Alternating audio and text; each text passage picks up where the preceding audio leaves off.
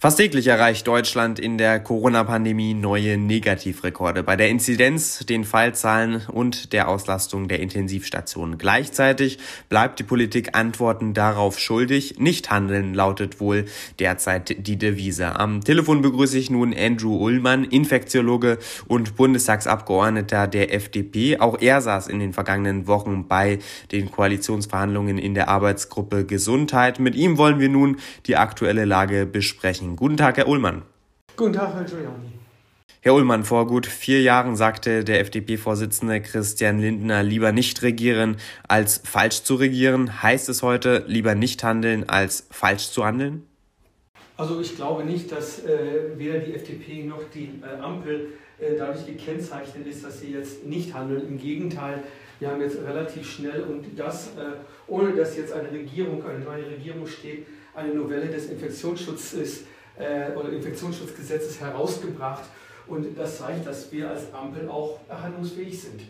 Durch die Novelle des Infektionsschutzgesetzes wurde auch die epidemische Lage von nationaler Tragweite nicht wieder verlängert. War das rückblickend gefragt und auch selbstkritisch gefragt ein Fehler, zumal wir derzeit Tage erleben, an denen wir Inzidenzen von über 400 haben?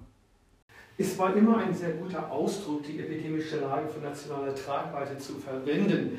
Nur hier geht es ja nicht um eine Begrifflichkeit, sondern vielmehr eine Restsicherheit zu gewährleisten. Denn die epidemische Lage von nationaler Tragweite besagt, dass die Regierung am Parlament vorbei äh, Verordnungen erlassen kann, gerade äh, auch Grundrechtseinschränkungen äh, beschließen kann, ohne das Parlament zu fragen. Und das ist etwas, was wir nicht mehr machen wollen, sondern wir wollen das auf parlamentarische Ebene heben und auch eine Reparlamentarisierung in dieser Pandemiekrise auch zu ermöglichen. Und das sind unsere Ziele. Es war nie das Ziel, weder äh, von den Ampelkoalitionären äh, und auch speziell der FDP, die Pandemie zu negieren oder gar auch äh, schwach zu reden. Es ist eine ernste Situation, das ist keine Frage. Nur wir müssen auch als Staat auch eine Rechtssicherheit auch gewährleisten.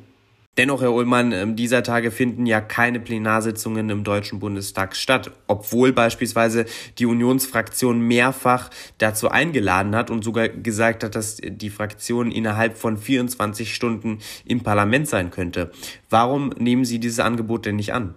Ja, die Frage ist, was äh, sollen wir jetzt unmittelbar, nachdem wir vor einer Woche das Infektionsschutzgesetz novelliert haben, jetzt sofort umändern? Wir haben hohe Infektionszahlen, das ist keine Frage. Es scheint, und da muss man mit sehr großer Vorsicht diese Interpretation auch leisten, eine Stagnation der Infektionszahlen äh, äh, sich zu etablieren. Die R-Werte sind jetzt unter 1, alles wie gesagt unter Vorbehalt.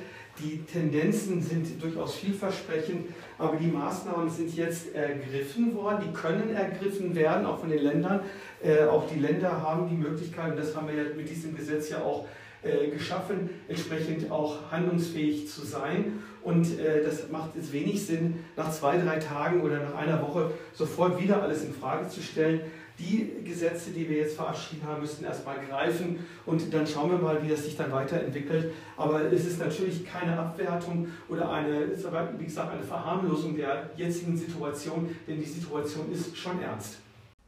Hm, Sie haben es jetzt mehrfach gesagt, die Kompetenz und die Macht, die liegt jetzt bei den Ländern. Allerdings, wenn wir in die verschiedenen Bundesländer blicken, da sind weiterhin die Restaurants ähm, offen, auch die Clubs und die Weihnachtsmärkte sind brechend voll. Gibt es dafür denn in der aktuellen Lage überhaupt eine Rechtfertigung?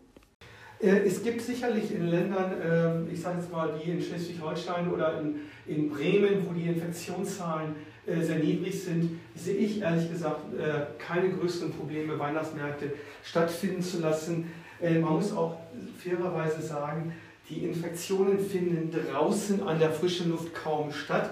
Natürlich, wenn man die Abstände nicht einhalten kann und dass unbegrenzt Leute zusammenkommen, sind natürlich Gefahren äh, gegeben, sich anzustecken. Aber auch hier müssen wir uns natürlich die allgemeine Frage stellen. Wir sind ein Bundesstaat. Föderalismus sorgt ja auch dafür, dass man individuell in den Ländern auch agieren kann. Und die Pandemie ist ja nicht flächendeckend das gleiche Problem. Wir haben tatsächlich ein äh, Süd-Nord-Gefälle an Infektionen. Es ist besonders ausgeprägt in Oberbayern, in Niederbayern, in Sachsen und Thüringen. Da müssen natürlich deutlich strengere Maßnahmen ergriffen werden im Vergleich zu den äh, äh, Bundesstaaten im Norden von Deutschland.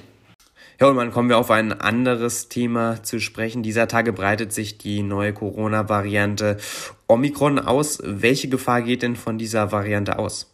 Da wissen wir leider noch sehr wenig, aber ich bin äh, durchaus sehr besorgt über diese Variante, denn von der biologischen Seite her ist ja mit dem Oberflächenprotein, äh, also Eiweiß, also das sogenannte Spike-Protein, viele mutierte äh, Regionen festgestellt worden, die natürlich die Sorge äh, mit sich bringt, dass die Impfeffektivität nachlassen kann. Da wissen wir aber noch zu wenig, wie effektiv die Impfungen sein können und noch zusätzlich können durch diese Mutation die Ansteckungsgefahren von äh, Omikron äh, auch stärker ausgeprägt sein. Und da müssen wir jetzt engmaschig in den internationalen Gremien diese Informationsaustausche haben. Die verfolge ich auch sehr engmaschig.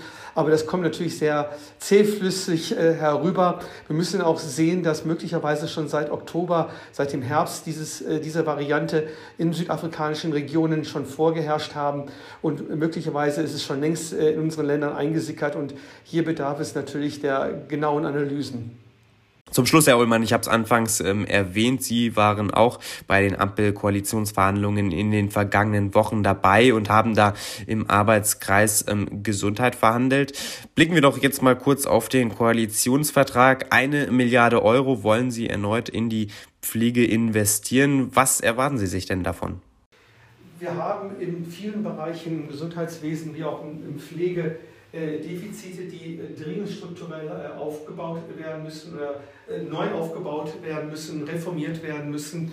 Und was wir uns als Ampel auch durch daraus hoffen und umsetzen wollen, dass wir die Versorgung insgesamt in der Pflege, aber auch im Gesundheitswesen verbessern und nicht nur durch Geld alleine bringt es natürlich nicht, sondern die Strukturen müssen verbessert werden, dass auch hier die Versorgung auch flächendeckend, bedarfsgerecht auch stattfinden kann.